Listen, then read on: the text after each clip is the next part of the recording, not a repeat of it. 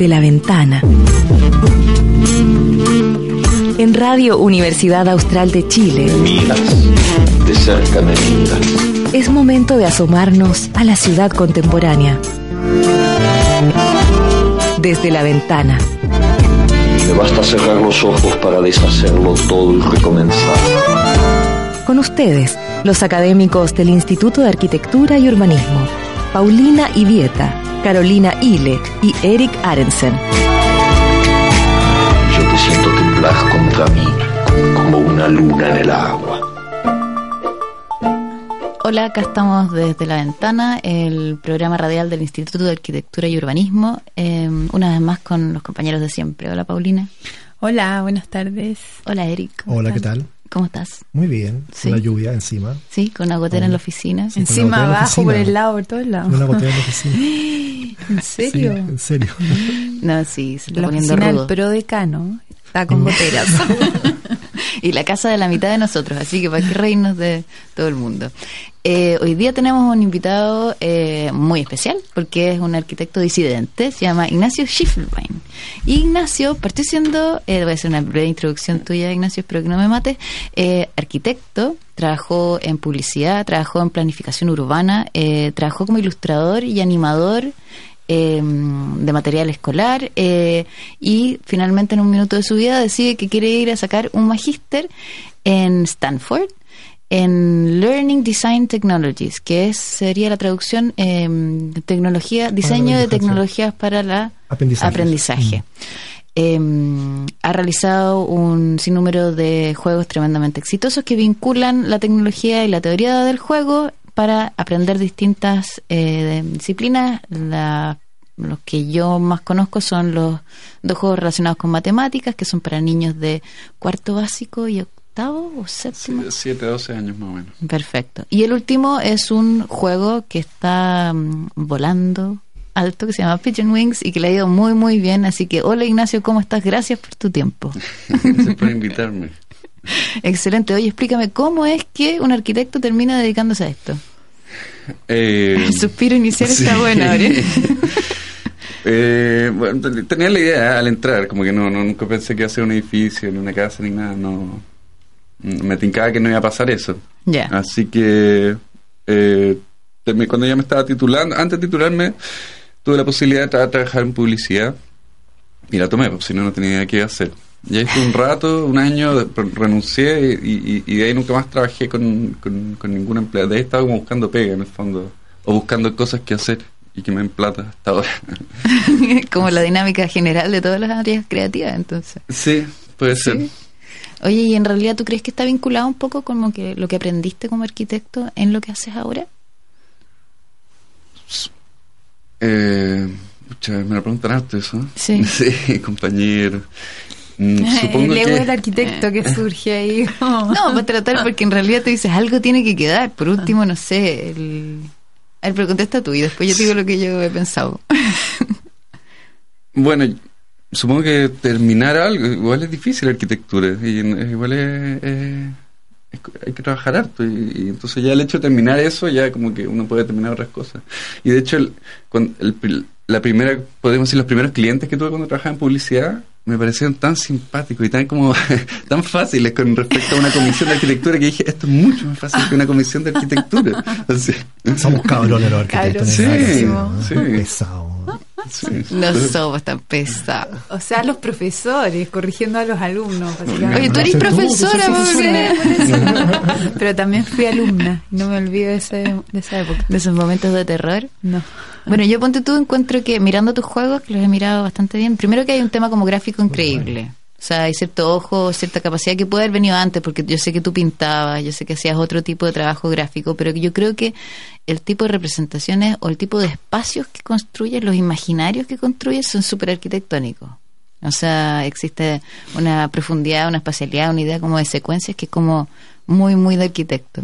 Y después, creo que en realidad, em, como que cuando uno decide trabajar como en estos espacios como virtuales como los que trabajáis tú, de alguna manera como que te liberáis del peso de un montón de cosas que son como de, alguna manera como cargas para muchos de los proyectos que se realizan normalmente, que son como em, condiciones estructurales o no sé, por hablar en, en simple, así como la, que la arquitectura tiene que mantenerse en pie, digamos, y esto tú creas estos mundos eh, súper interesantes. ¿Y te los han piropeado alguna vez? ¿Te han dicho que tus juegos tienen como, como una estética Eh, particular?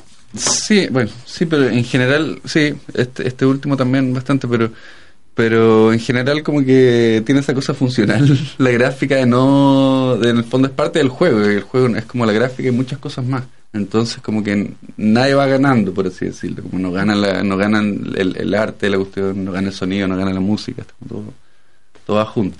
Entonces, pero sí, es súper arquitectónico, súper eficiente, es moderno, 90 gra- hay ar- rectángulo de 90 grados, sí, es muy eficiente. Oye, ¿y si- ¿y cuáles son esas partes? Así como si tuviera que explicarle a alguien que no cacha nada de videojuegos, como la mayoría de nosotros que estamos escuchando la radio, ¿cómo se empieza un diseño así? ¿Qué cosas tienes que considerar? ¿O cómo se empieza a pensar en un, en un videojuego? Eh, tiene son hartas cosas. O sea, está como el- la idea, está en la programación, son no sé, miles. y- Yo, hago el arte, la programación y el sonido, la música no. Bueno, y la idea también. Pero no sé. Yo diría por de programación es lo más ajeno a cualquier persona. Y diría que en el fondo un juego es un loop, un loop que está repitiendo todo el rato lo mismo, que vuelve está, y lo está haciendo 60 veces por segundo. Y en esas 60 veces por segundo, en cada corrida loop, tiene que revisar qué está pasando con cada elemento que está en el juego, con cada... Son muchas cosas, son muchas cosas. y, hay que llegar a un registro de qué pasa con cada cosa qué pasa cuando se encuentran, qué pasa cuando... No sé. Eso es como el juego, cómo funciona, digamos. Ya, perfecto. difícil Entonces, pero así como mm, trabajas en un equipo entonces, trabajas con más gente. Tengo una- un, un amigo con el que he hecho un par de juegos. O sea, siempre trabajo con alguien que me, y lo hago yo, pero siempre es como alguien que tiene un porcentaje de la cuestión y que en el fondo imponíamos la idea y, me- y le mete ideas de él también. O para, Te hace como un feedback. Sí, me hace un feedback para tener alguien con quien Sí, conversar y que aparezcan sí, cosas. si no, no se puede volver loco, ¿no? Sí, sí. ¿Es un trabajo más bien solitario? Eh, depende, pues, puede ser un- puede ser una compañía de mil personas, puede ser un, des- un des- solo desarrollador, o puede ser un desarrollador con un amigo que hablan una de la semana, o pueden ser dos, o pueden ser tres. Es súper variable la escala. Y en este momento, cuando tú lanzaste el juego, competías con gente que tenía empresas de miles de personas, digamos. Eh, sí, y otros también, y otros también individuos y equipos de cinco. Que esa semana salían hartas cosas, todas las semanas salen muchas cosas. Y, y van desde empresas grandes, desde de repente te puede tocar con Star Wars, o te puede tocar con otro gallo que ha hecho dos y tiene y también tiene súper buen gusto, y es una cosa súper bonita, que tiene como su pequeño grupo de seguidores. Y Pillo Mix, que era la primera vez que era un juego como juego, así que nadie tenía idea quién era yo, ni Pillo ni nada así. Que igual era como que daba miedo que pasara colado. Claro que nadie lo viera. Exacto. Porque los otros juegos que tú habías hecho, ¿cómo son? ¿Cuál es la característica que tienen a diferencia de Pigeon Wings? Para que dejemos Pigeon Wings para después. Son juegos para, para aplicar matemáticas. ¿Ya? Son, es súper, es, es como darle, es súper básica la idea, es como que un niño igual quiere jugar teléfono con su teléfono, así que bueno, que aprenda un poco de matemáticas por mientras, que es lo que todos dicen cuando hacen un juego de matemáticas, para teléfono, como lo obvio. Y eso sí eran de matemáticas, la competencia es, menor, porque no hay tantas cosas buenas, Eh, no te va a tocar contra Star Wars matemática nunca, jamás. Tal vez sí, en unos años más. Eh, entonces la competencia es menor, podría hacerlo más tranquilo. No tiene que ser tan bueno. Oye, y para poder eh, meterte en el mundo de la educación, en el fondo, cuando sacaste el magíster, yo estaba mirando como los cursos que tomaste. Y me dieron unas ganas de irme a Stanford, así como para aprender. Y habían unas cosas que se llamaban como... eh, como la teoría del juego, espérate, con- desarrollo cognitivo y en la infancia y la adolescencia. Y des- eh, hacía unos cursos, hacía unos nombres increíbles. Sí, me chora. ¿Ah? Lo tomaste tú en 2010. Sí, sí, puede de la primera infancia. sí. Sí, sí, sí, lo tomé, era increíble. porque estaba esperando, estábamos esperando a Julio, nuestro hijo mayor, entonces como que nunca iba a aplicar esas cuestiones, pero igual era entretenido ver como el desarrollo del cerebro y toda esta cosa. Yo no tengo nada que ver con la biología, ni sé la psicología, ni neurología, ni nada de esas cosas, así que era un buen momento para, para aprender algo de eso. ¿Y tú crees que de alguna manera los juegos hacen resuenan con ese tipo de contenido? Eh, O sea, pregunta, porque si no, los papás, yo me toca conocer varios papás que odian que los niños agarren los teléfonos. Bueno, obvio, sí. Eh, eh, ¿Resuenan las cosas? Sí, pues, o sea, mira. Qué difícil. No, es complicado. Mira, yo sufro N con esta cuestión porque obviamente es malo jugar por teléfono. Si no tengo la menor duda al respecto, es malo, no sirve para nada. No hay no, ¿cómo Nada hacer bueno al mal. Ignacio? Es como una confesión, así, ¿no? No, pero sí, siempre lo he sentido. Y siempre siento mucha sentimiento de culpa con las cosas que hago. Por ejemplo, el juego de las pizzas. Vendía Ya. pizzas y sentía cómo puedo hacer este juego donde los niños venden y compran pizzas virtuales si las pizzas son una porquería de comida. engordan. Y yo decía, ¿cómo estoy haciendo esto? En Oye, serio. las Y- pizzas pueden ser muy buenas. Sí, sí, pero yo todas esas cosas malas yo lo pienso y le digo, pero bueno, digo, bueno, si no, no lo voy a hacer. pues. Entonces, filo, más hay que hacerlo. No, pero a ver, para, la audiencia, Pero para pues- que no crean que este sí. tipo es un demonio. Yo viré los juegos, los he, los he analizado con calma. Y el, el juego consiste en que eh, te dan cierta cantidad, en el fondo pone al niño en la posición de ser el administrador de una pizzería. Y te dan cierta cantidad de plata con la que tú tenés que ir a comprar ingredientes. Entonces, primero tenés que calcular cuántos ingredientes te alcanzan, después cuántos ingredientes vas a poder poner en una pizza, después cuánto te sale la pizza, y hay un montón de operaciones matemáticas, o sea, hay que tomar decisiones de...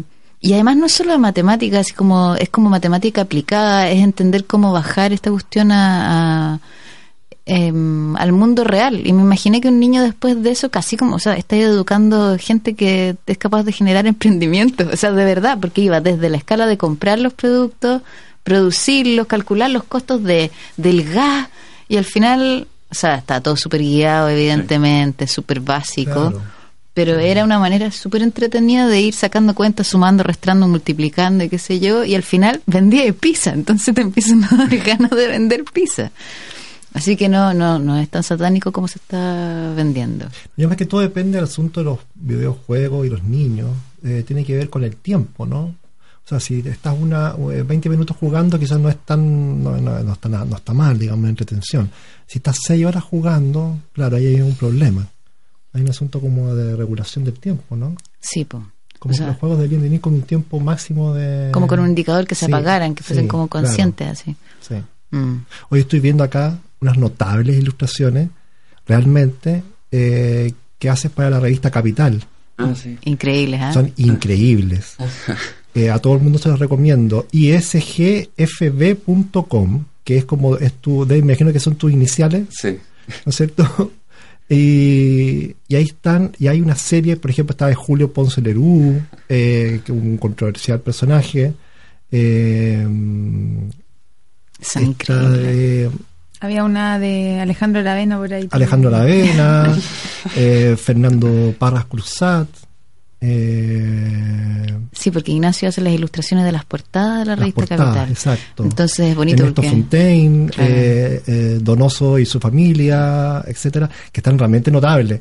Y ahí mm, quiero, te, aparte de felicitarte, que están increíbles, eh, ¿cómo, ¿cómo es tú sacas una... es- esto hace la fotografía? ¿Es que tú logras esa expresión? Eh, mira, yo miro hartas fotografías porque siempre la gente es muy distinta. Hay gente, sobre todo, Sí. que cambia mucho una fotografía a otra. Porque que lo, interesante de esto es que captas como en solamente en un, un trazo muy mínimo el gesto de la persona. Entonces, eso tú lo logras eh, como mirando una fotografía varias veces, distintas Ah, fotografías, o conoces a la persona, la, ves en persona. la- no, no, no conozco ni una. no. Las que uno conoce, como que ha visto hartas veces, son súper fáciles.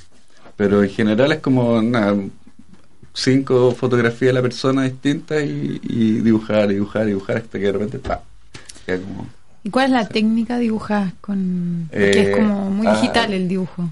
Eh, lo, lo dibujo a mina, después lo paso con los típicos radiografos desechables de plano, así. Y después lo coloreo en Photoshop. Mm, ya, o sea, el trazo es a mano, A mano, y los sí. colores. Los colores en Photoshop. Está muy buena. Tan buenísima. Sí. Sí. Que lata que, la- que nuestra audiencia no los puede ver.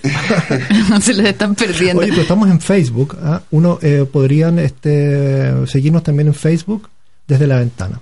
Buscan desde la ventana y nos pueden hacer preguntas también si es que Le tienen pueden hacer preguntas, Ignacio. Sí, po. ser. Increíble. Oye, entonces, además de las ilustraciones, tienes pintura, tienes animaciones, tienes juegos. ¿Y por qué...? ¿Ah? eh, Increíble. bueno, Estoy hay una amplia diversificación de... Sí, todo tipo de cosas planas, como poner color sobre superficies planas, fija en movimiento, que reaccionen a Pero, uno. pero eso, o sea, eso es- son las ilustraciones, pero el videojuego es mucho más complejo que... Sí, es mucho más. Eh, o sea, Pillowings me demoré dos años en hacerlo. El primero me demoré seis meses. Son todos así, son harta pega. Tiene pega. Mm, Y es divertido porque para los videojuegos no funcionan las ilustraciones así como sueltas. Uno diría que chorro debe ser un juego con ilustraciones sueltas. claro. Pero por algún motivo no funciona. El hecho de verlo tanto, tanto, tanto, tiene que ser perfecto. Tiene que ser perfecta la ilustración. sí, porque si no, cada cosa que la primera vez puede ser simpática, ya la milada vez que esa misma imagen, como que ya te molesta. Ah, claro, porque como vuelves a repetir mil millones de veces las etapas, si es que ves las cosas con equivocaciones en el fondo, te No, enloquecí. es como Sí, sí. mm, Sí, como que la veis así todo el rato. Eh, ahí viene uno. eh, Eh, eh, Sí, sí. y uno lo busca, pues como Claro. esas películas de Disney que uno buscaba la, La las pata malicias chueca. que le metían. Oye, así que dos años. Sí, Dos años. sí, dos años. Ok. Y durante estos dos años trabajaste desde Valdivia Sí, con alguien que está en otro país. en Los Ángeles, sí, está en California, en Los Ángeles. O sea, tu relación con el mundo fue básicamente virtual. Era, o sea, igual llevo a los niños al colegio. Trato de hacerlo lo menos posible, pero. eh, no, pues mi relación con el mundo fue virtual. No, pues. fue súper real. En Lo que tu pasa trabajo. es que pasaba una buena parte del día frente a una pantalla con muchas otras personas, pero. En una relación muy profunda con la computadora misma, sí, con el procesador, con la tarjeta gráfica, pero tratando de hacer que hicieran lo que yo quería que hicieran. ¿Y Sí. Mac o PC? Mac. Mac. Sí. Yo me acuerdo en algún minuto que me tocó conversar contigo que en parte del proceso tú tenías como mm, eh, ratas de laboratorio, digamos. ¿Cierto? ¿Cómo funciona eso? Eh, hay que probarlo. Esto fue como co- lo más importante que aprendí en Stanford, yo creo, para hacer productos. Es como eh, probar lo que uno está haciendo con la mayor cantidad de gente que uno pueda. Y, y- irlo arreglando hasta que a la gente le guste, porque al principio la gente lo odia, no quieren dedicarle ni un segundo a nada de lo que está haciendo. Sobre todo esto que es un juego. o sea, porque claro, un dibujo uno lo muestra ya, bonito, pero... Eh, pero eso, así que nada, el primero que lo testé, Pia Wings, fue con un tipo en el mall que estaba jugando un juego, un juego difícil. Entonces, nada, me senté al lado, le dije, oye, mira, estoy haciendo este juego, ¿puedes probarlo? ¿Puedes ver si lo Es que se tal?" lo invitaste a salir así como, Ah, hola, ¿te gustaría probar mi juego? No, pues mira, ¿querés jugar? ¿querés jugar? Mira, este juego. ¿Y qué edad tenía este personaje? No sé, tenía como 26, un gallo como... No, estaba jugando en su celular sentado en una de las mesas del patio de comida. Y yo me sentaba ¿Tú solo. fuiste a eso? ¿A ese día al mall? Mm, Íbamos a ver una película con mis niños, íbamos a ver algo con los Minions, yo creo. De repente que este gallo dije, uy, ya, Tengo ahora, que ir a- hoy, ya es el momento. Tengo que probarlo. ¿Se acordará él? ¿Te imaginas que está escuchando ahora? Ah. así como fuiste el primero. Ya, y él te dio observaciones, digamos. Y sobre eso tú trabajaste, o sea, hay algo como el contacto con el usuario debe ser importante. Es importante y, y, claro, te dan observaciones, pero eh, el- lo, lo que, lo que lo más importante de él fue que en el fondo lo jugó hasta pasar una... Era súper difícil y lo jugó y lo jugó y lo jugó hasta que logró hacer lo que había que hacer. Ya. Y me lo devolvió contento. Yo igual caché que el gallo era un tipo que o sea, iba a jugar cualquier cosa. Le pasa. Hay gente que juega Ya. cualquier cosa. Le pasa. Una porquería de juego y lo va a jugar porque le, porque le encantan los juegos. Claro. Pero esa gente es la más fácil. Eh, La gente difícil es la que... Es la que... eh, sí, no sé. Bueno, y con los niños, cuando tienes que hacer eh, juegos que quieres que los niños también a- atrapar su atención, ¿has tenido niños que participan? Con- los educativos sí, probaba con puros niños en general. Y yo creía que iba a ser más fácil, que yo creía que educación iba a ser más difícil que este juego. Yo creí, yo creía que los niños eran una audiencia más difícil que los adultos. Pero no, los niños son súper fáciles de, de agarrar como audiencia. y Después no se da cuenta de toda la porquería que consumen. Es súper fácil cautivarlos como audiencia los niños. Claro. Los Sí. adultos mucho más difícil, porque ya lo han visto todo, ya tienen como, ya saben que tienen, no, no pueden andar perdiendo el tiempo en cualquier lecera. Pero los niños felices de perder el tiempo en lo que venga. Así que Pero igual debe ser difícil que te den como feedback objetivo, así como que te sepan decir por qué les gustó más o les gustó menos, porque te consumen a ti, sí. pero a los cinco segundos se van a distraer y van a consumir a otro. Entonces el tema Sí. es no captar, o sea, yo me imagino que el problema de los niños es no es captar su atención en primera instancia, es mantenerlos y Retenerlos, digamos. sí. Y esa es, el- esa es la prueba, en el fondo, la retención, cuánto se demoran en aburrirse. Claro. principio se aburre en tres minutos, después en cinco. En la medida que vais perfeccionando el programa, Sí, te van durando más. Sí, Hay un minuto que tenéis que quitarle el celular. exacto. ¿Y Y tiene ahí- como un público objetivo?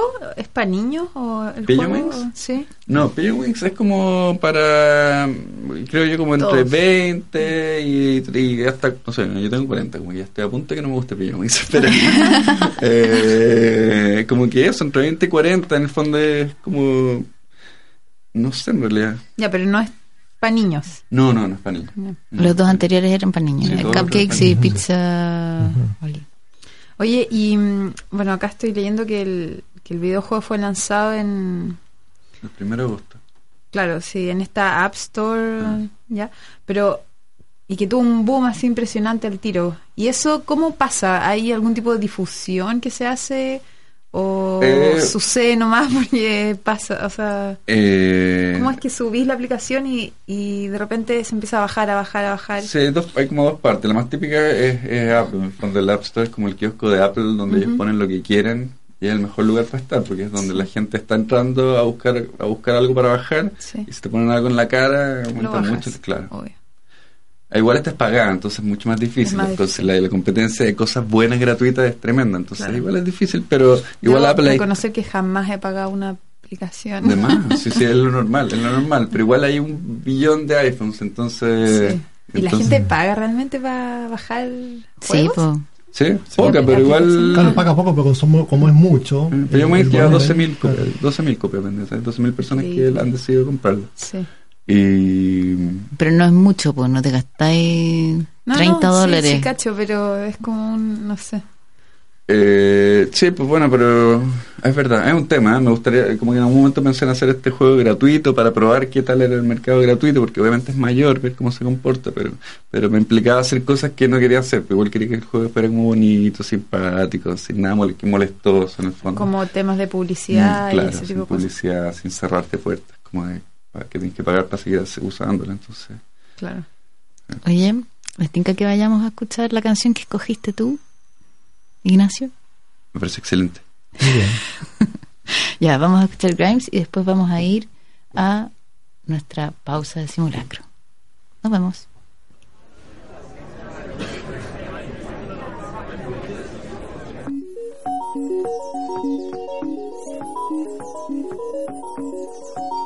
thank you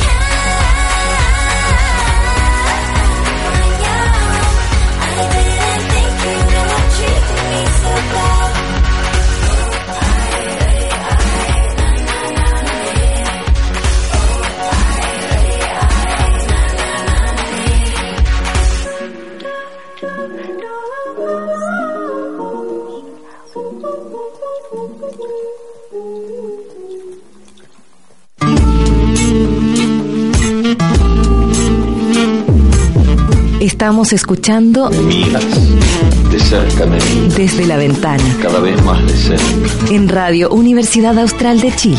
Yo te siento temblar contra mí, como una luna en el agua. 660, Hola. yo 200. Hola, estamos de vuelta en Radio Desde la Ventana con Ignacio Schifferman y estamos hablando de el creador de Pigeon Wings. Entonces estábamos hablando de la mm, relación que tiene con los usuarios del juego, que en realidad es como bastante increíble. Tú nos contabas que apenas salió el juego se empezó a armar como una especie como de competencia de quién lograba obtener puntaje así como más... ¿Quién hacía los récords? ¿Quién hacía los récords de la Sí. cuestión? ¿Y quiénes son estas personas? Eh, son personas de un sitio como especializado de juegos para teléfono. Y el día que lo lancé, como que en el foro ahí yo dije, hoy lancé este juego. Y de repente la gente empezó a comentar así, hoy está bueno. Está bueno. Y más gente le va comprando. Y antes que lo destacara Apple. Y, y empezaron a postear sus números. Y como tenía un sistema de ranking en sus 50 etapas, y cada etapa tenía un sistema de ranking, como que había hartos lugares donde uno podía sacar el número uno. ¿sí? En el fondo, como hay hartos lugares para donde uno podía decir, gané. Y. Eso es parte de la estrategia. Sí, pues porque en el fondo uno apreta, elegía la etapa y te parecía una ventanita donde decía tu ranking mundial, onda 7 de ese día eran 100 personas Ah, jugando, entonces claro. decía eres el número 10 de 100. Eh, y el mejor tiempo del mundo es tanto y tú tienes tanto, entonces el tiro es como, ah, ya, ok. Como, a ver, y uno entra como a, a ver quién gana. Y, y nada, pues los que son rapidísimos, muy, yo no, ya no los alcanzo, me borraron todos mis récords. Le Eh, ganaron al creador del juego. ¿De dónde eran estas? Porque ¿cuántos son estos que están como compitiendo por ganar los mejores puntajes? Mira, hay 12.000 jugadores, hay 300 que han, se han dado vuelta al juego, que han pasado las 50 etapas, y hay 5 o 7 en el fondo que son como la rotación de los top 10 en todas las etapas que están ahí los nombres, yo los veo. y ¿Iban posteando comentarios? en el foro, claro, postean, anda de repente, oye, la 5-5 como ahora es mía, o, o otro, y bueno, y son bien, gringos no son, son, es un alemán, un holandés, es como un chiste, un alemán, un holandés, un, eh, Un chileno, no. un chileno yo, y, y otro, y un francés, y otro que no sé su nacionalidad.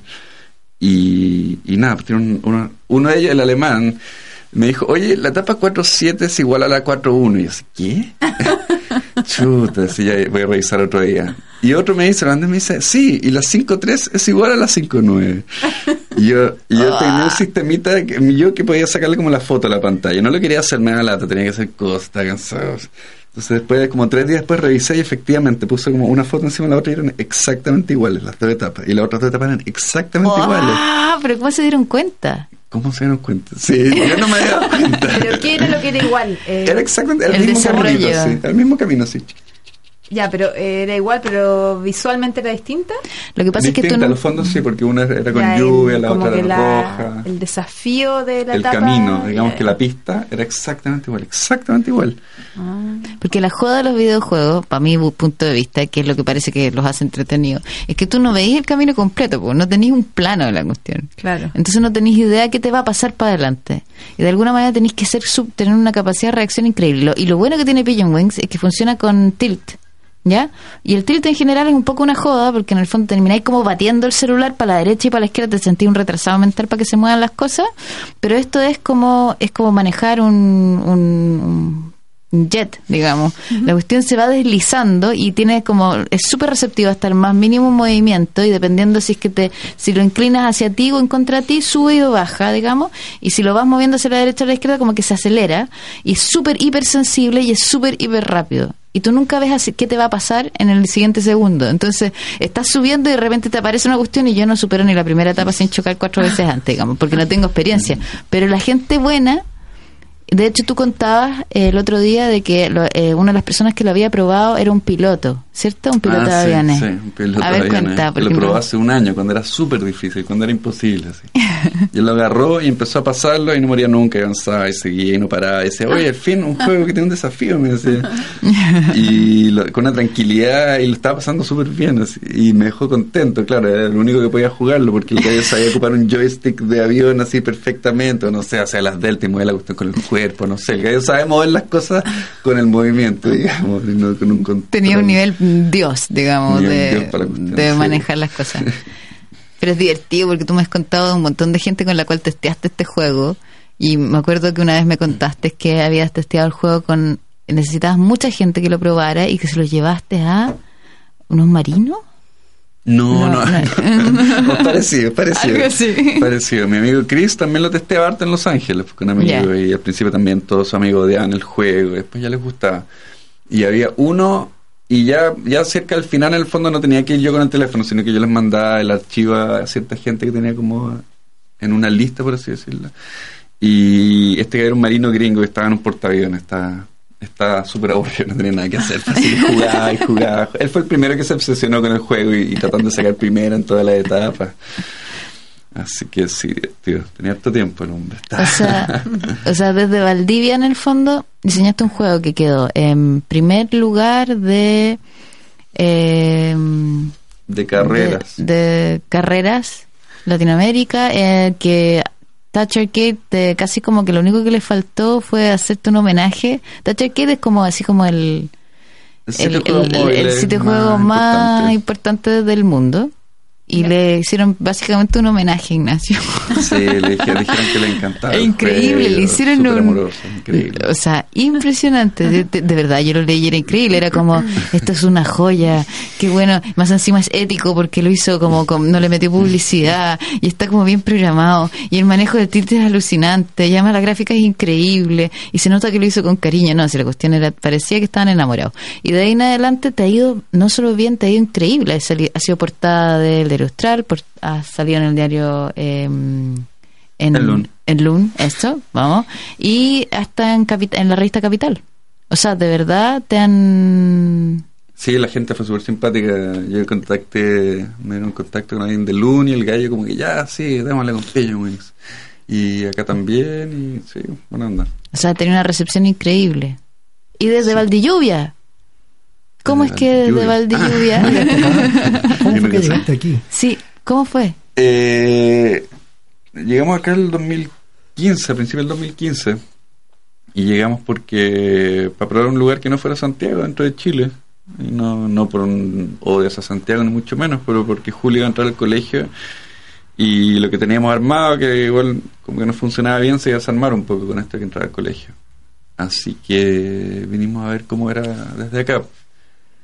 Y también por el tema como de ver, no sé, por la luz, de- la luz, la luz cuando es en verano, la luz de acá eh, y la atmósfera y todo, ver como una vivir una experiencia distinta Santiago, que es bien distinta, así que...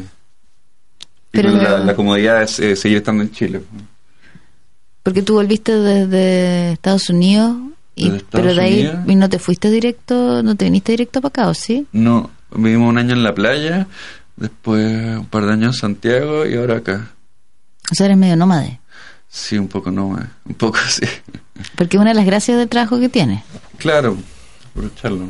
Sé. Y de hecho en esta relación como súper estrecha que tienes con tus usuarios, donde les comentas y te comentan y te piden, lo puedes hacer desde cualquier parte del mundo donde tengas conexión de internet. Sí, sí, no, en el fondo el desarrollo del juego, o sea, el lado práctico de hacerlo acá o en Santiago o en otro lado es como lo mismo.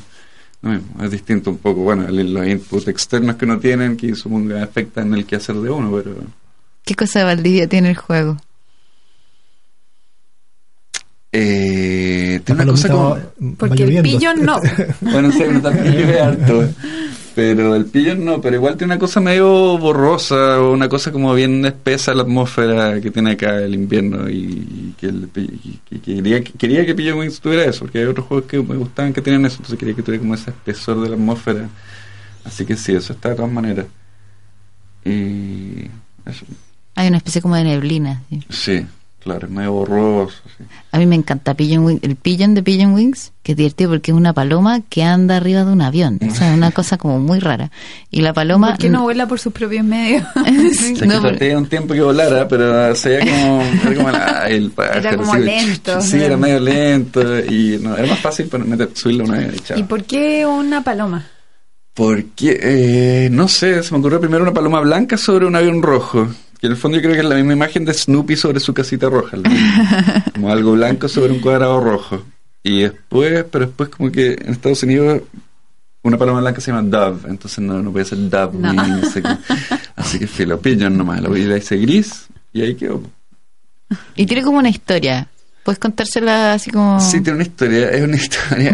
Eh, mucho tiempo no tuvo una historia, pero después Chris le inventó una historia y entonces es...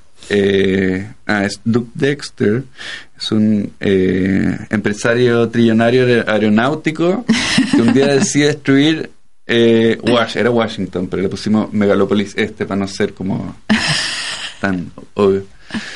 Y, y Pigeon tiene que destruirlo. Tiene Pigeon tiene que destruirlo para salvar, el, para salvar al presidente. Y, Para salvar al sí. presidente. Entonces hay como un general gringo que lo- le- le- en el fondo como que lo contra, no lo contrata, pero como que lo llama, este tipo me gustan que lo llaman a que haya retirado a que salve el mundo y le, le pregunta, pero, y pero el pillo no responde porque los pillos no hablan, así que entonces el pillo se queda callado y lo mira, ¿no? pero el, el general lo da por hecho que aceptó. Y todo eso me lo contó Chris y la primera vez que me lo contó yo me mataba de la risa, me está tan divertido el cuento, así como a mí jamás se me ocurrido, tenemos que estar re complicada, alambricada y todo, y Chris, no, esto, esto, esto, esto, pa. Una película de acción. Sí, una película Toma. de acción, ya, pero ya. Es que después va a salir la película en Netflix. Después sí, pues, estamos ya empezando a producirla. Eso y- está, es- es- en eso estás trabajando ahora. Claro. Bueno, te estábamos haciendo una pregunta así como media maldita, es como cuando alguien termina de escribir un libro y te preguntan lo que te voy a preguntar yo Mm. ahora. ¿Y qué se viene ahora? No tengo idea. No tengo idea, Excelente no sé, respuesta. No sé. Tengo que terminar, pillamos un par de detallitos que la gente ha pedido, como para que estén más contentos. O sea, no para que estén contentos, sí, para los que alega- alegaron por ciertos detalles, para que no aleguen más. Y, y ¿Va a ser para que sigan versión viendo bien, en el fondo. ¿Va a ser la versión continua? Sí, claro, una versión infinita. ¿Ya? Que, eh, ¿Qué es eso? Versión. la- ahora está dividido en etapas, 50 etapas que duran entre 8 y 30 segundos. Pero hay gente que quiere jugar como non-stop, en el fondo, como que volar sin parar, sin necesariamente tener que terminar después de Pasar 20 segundos. etapas, claro. Claro. Básicamente Entonces, para eso. entrenarse. Pero eso igual es complicado, tengo que, tengo que reprogramar algunas cosas para como calcular las curvas, los pájaros, súper enredado. Así que es difícil, me duele la cabeza pensar que tengo que hacerlo, pero he empezado, así que me falta un mes más, yo creo. Bueno, vayamos, mira, les tengo que vayamos a la segunda canción y dejamos como tarea pensar entre todos a dónde va a irse de vacaciones Ignacio cuando termine de hacer toda esta pega. El tema que viene es Picture Me Gone, Ariel ah. Pink. Let's make a toast to days when you were eight and I was only 41.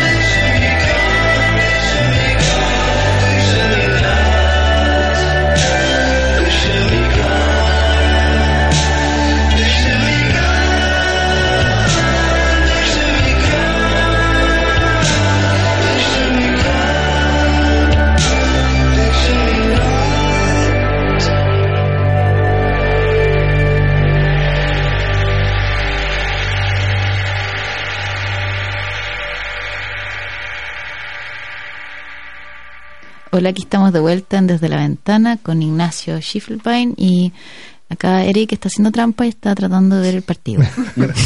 Solamente quiero saber cómputos importantes. A ver, ¿Qué está pasando? No. ¿Tiene- ¿Tienes andando algo de sonido? sí, Ah, luego voy a bajar ahí. Sí, que estaba viendo el, el, el teaser del juego también. Múltiples ventanas abiertas. Oye, Ignacio, entonces estábamos en, en elegir las vacaciones. Yo creo que porque todos queremos irnos de vacaciones y eliminar esta lluvia de nuestra vida un rato. Pero, mm, claro, también salió en el entretiempo el tema de que está saliendo una carrera de diseño de videojuegos, de que Valdivia es una opción que podría ser cualquier otra, ¿cierto? De que no sabes muy bien qué vas a hacer en- de aquí en adelante. ¿Tú crees que podrías eventualmente retornar a la arquitectura? Mira, no, no, nunca, no, nunca diría nunca, pero es como que algo, nunca nadie me ha pedido nada de arquitectura. nunca. ¿Para qué volver a esta cosa tan... No, Pero es nadie que te ve nadie un me ha pedido. No, nada. Nadie te Me han pedido cada lecera, pero nunca nadie me ha pedido nada que se invoque, invol- involucre un plano. así.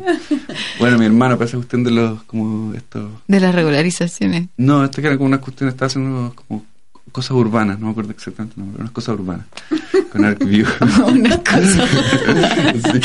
Pero eso No. fue hace ah, más de 10 años, así que no sé. Puede Es que, que- vuelva, que si alguien me dice, oye, hazme una casa, y yo digo, ya, pues, pero no creo que ocurra. No, claro, pero no una casa, pero en realidad existen como N como lugares intermedios, po, porque, o sea, se me pueden ocurrir 15 Es mil millones. te- es un buen testimonio, porque no siempre estáis condenado a ser arquitecto si estudias arquitectura, digamos. Condenado, ¿por qué condenado? No, no, no ¿Qué les condenado. pasa hoy día? Estamos estamos muy cansados. No, porque yo digo, No, no estoy en realidad, pero- ponte tú, pensar en, en distintas maneras de representar la arquitectura, que es el rollo que tenemos nosotros en Taller 1, ¿cierto? una- es que un- como tú representas un espacio es de alguna manera un proyecto en sí mismo, ¿cierto?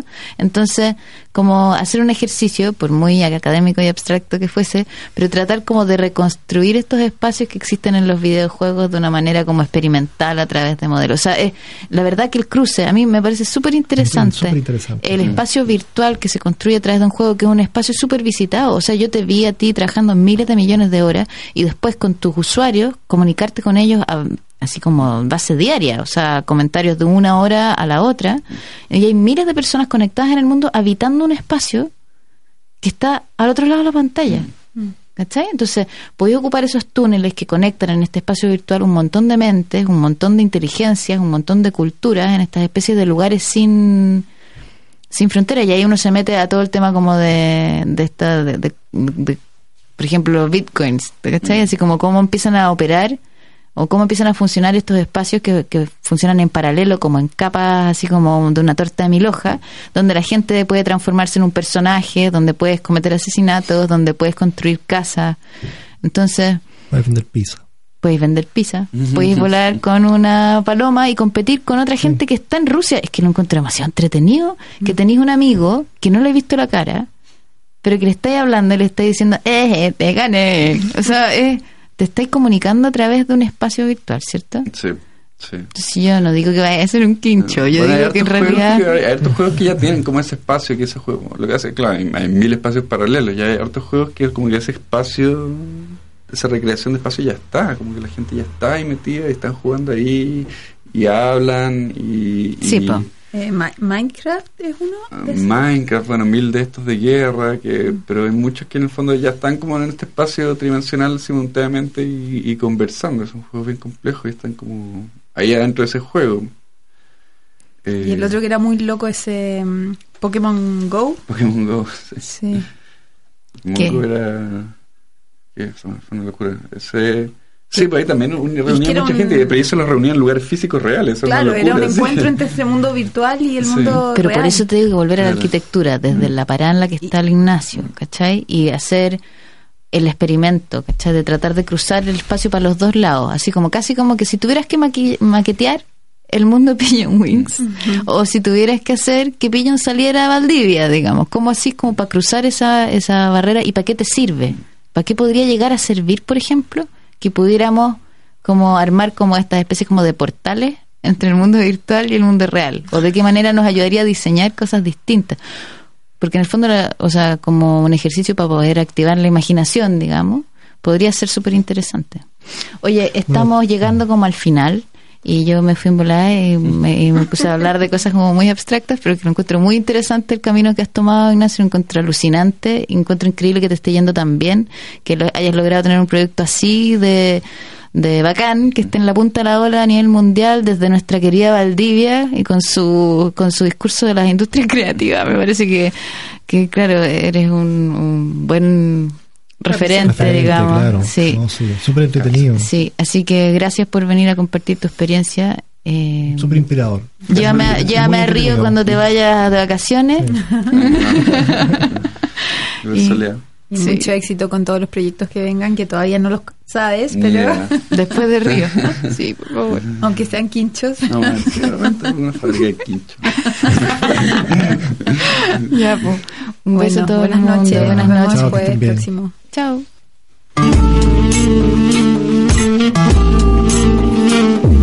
Muchas gracias por su atención. Miras, de cerca me miras, cada vez más de cerca. El próximo jueves nos volvemos a asomar desde la ventana. En Radio Universidad Austral de Chile. Yo te siento temblar contra mí, como una luna en el agua.